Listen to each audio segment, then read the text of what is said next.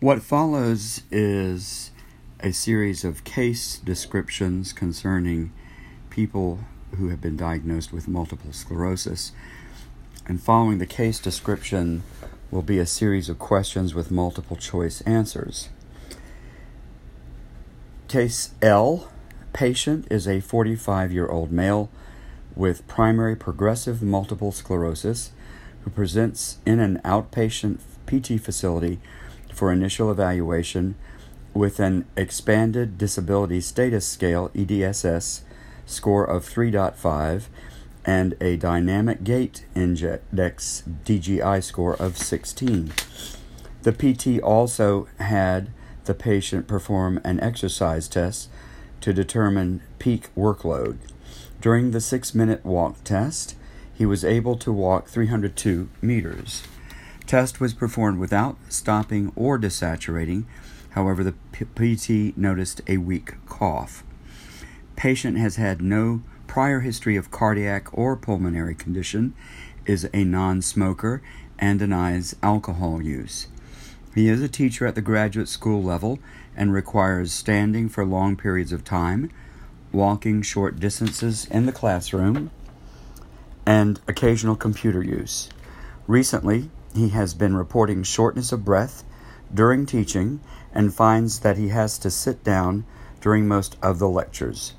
He has maintained most non work activities, although he is no longer able to operate his sailboat because he is worried about his balance.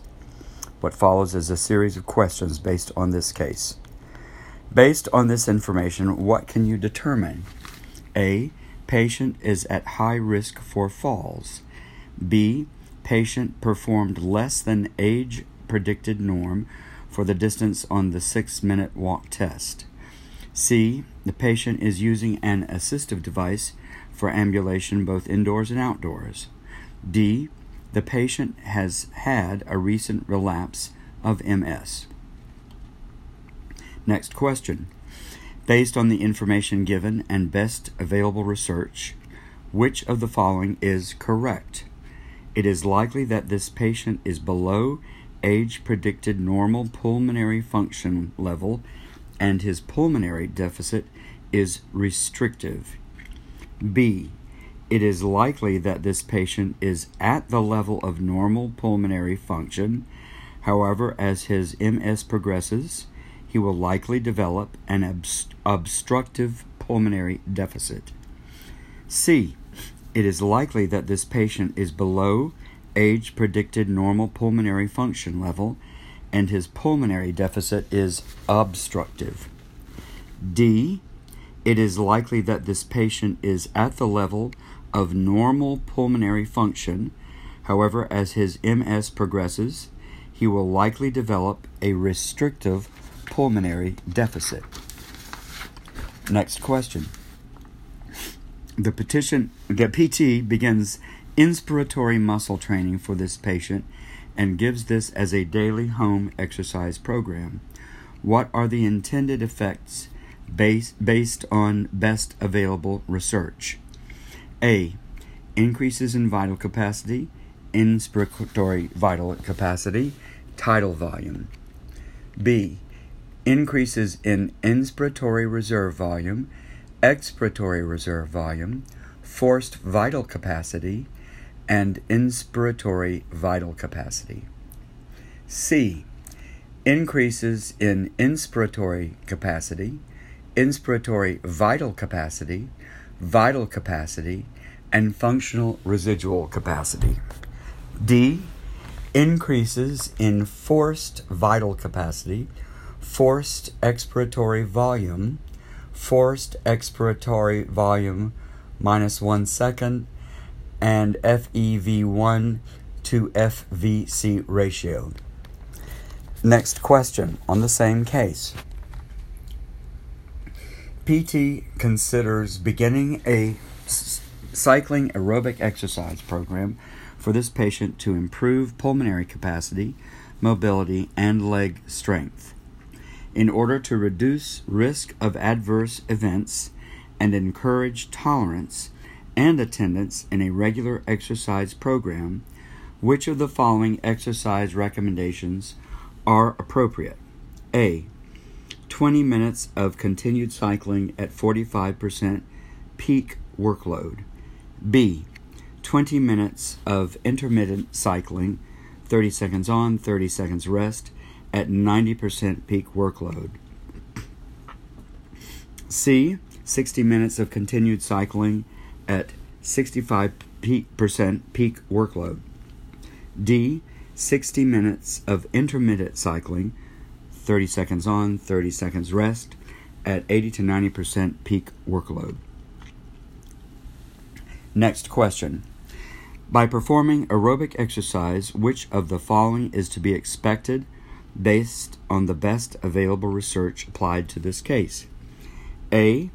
Improvements in the quality of life measures, activity level measures, and body systems, body function level measures. B. May increase overall levels of fatigue. C. Only effect on activity level and body systems or function level measures. D. Only effect on body systems, body function level. We'll go through one more case. Case M. Patient is a 45 year old male with multiple sclerosis, originally diagnosed at age 29 when he experienced left upper extremity weakness and paresthesias for five days. He has had one episode at age 29 and has had three episodes since then. Once when he was 32, once at age 38, and once at 44. In between each of his prior episodes, he has had nearly complete recoveries.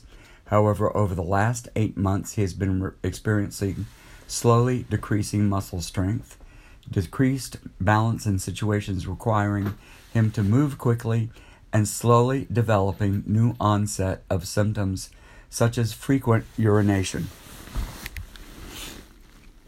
His most recent MRI shows a total of four lesions of the cerebral cortex, spinal cord, and lateral cerebellum. Currently, his primary complaint is fatigue and difficulty with ascending or descending stairs. He has fallen once in the last six months. Current medications include Avonex, which is interferon beta 1A, administered once a week intramuscularly, and Celebrex, in parenthesis Celecoxib, Celecoxib, excuse me. The PT decides to introduce a strengthening program via eight repetitions at 50% times one rep max to three muscle groups and an aerobic exercise program via station, stationary bicycle at 12 on the Borg scale of perceived exertion. Question Patient reports increased in blurred vision, slight weakness, and tingling in the toes of both feet immediately after exercise. What is the appropriate next step to be taken by the PT? A. Continue current exercises in future PT sessions, however, with half the duration and intensity. B. Reassess one rep max and Borg scale, take vitals, and monitor closely for three hours. C. Inform patient that sensory systems following exercise are temporary. In future PT sessions, continue exercise at the same duration and intensity. D. Contact referring physician to inform of deleterious results of exercise and continue, consider reevaluation by physician to clear for continued exercise. Next question. This patient has a clinical presentation consistent with which type of MS? A. Primary progressive.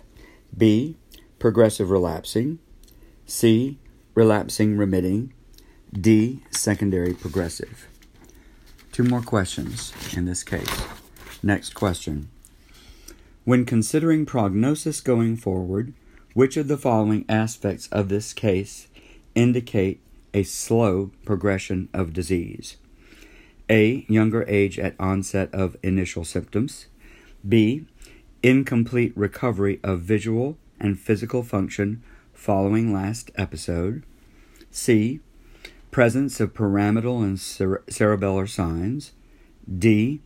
Long time period to convert to secondary progressive. Next question. Best based on best available research, which measure is the most appropriate to document fatigue level? A. Fatigue scale for motor and cognitive functions, parenthesis FSMC. B.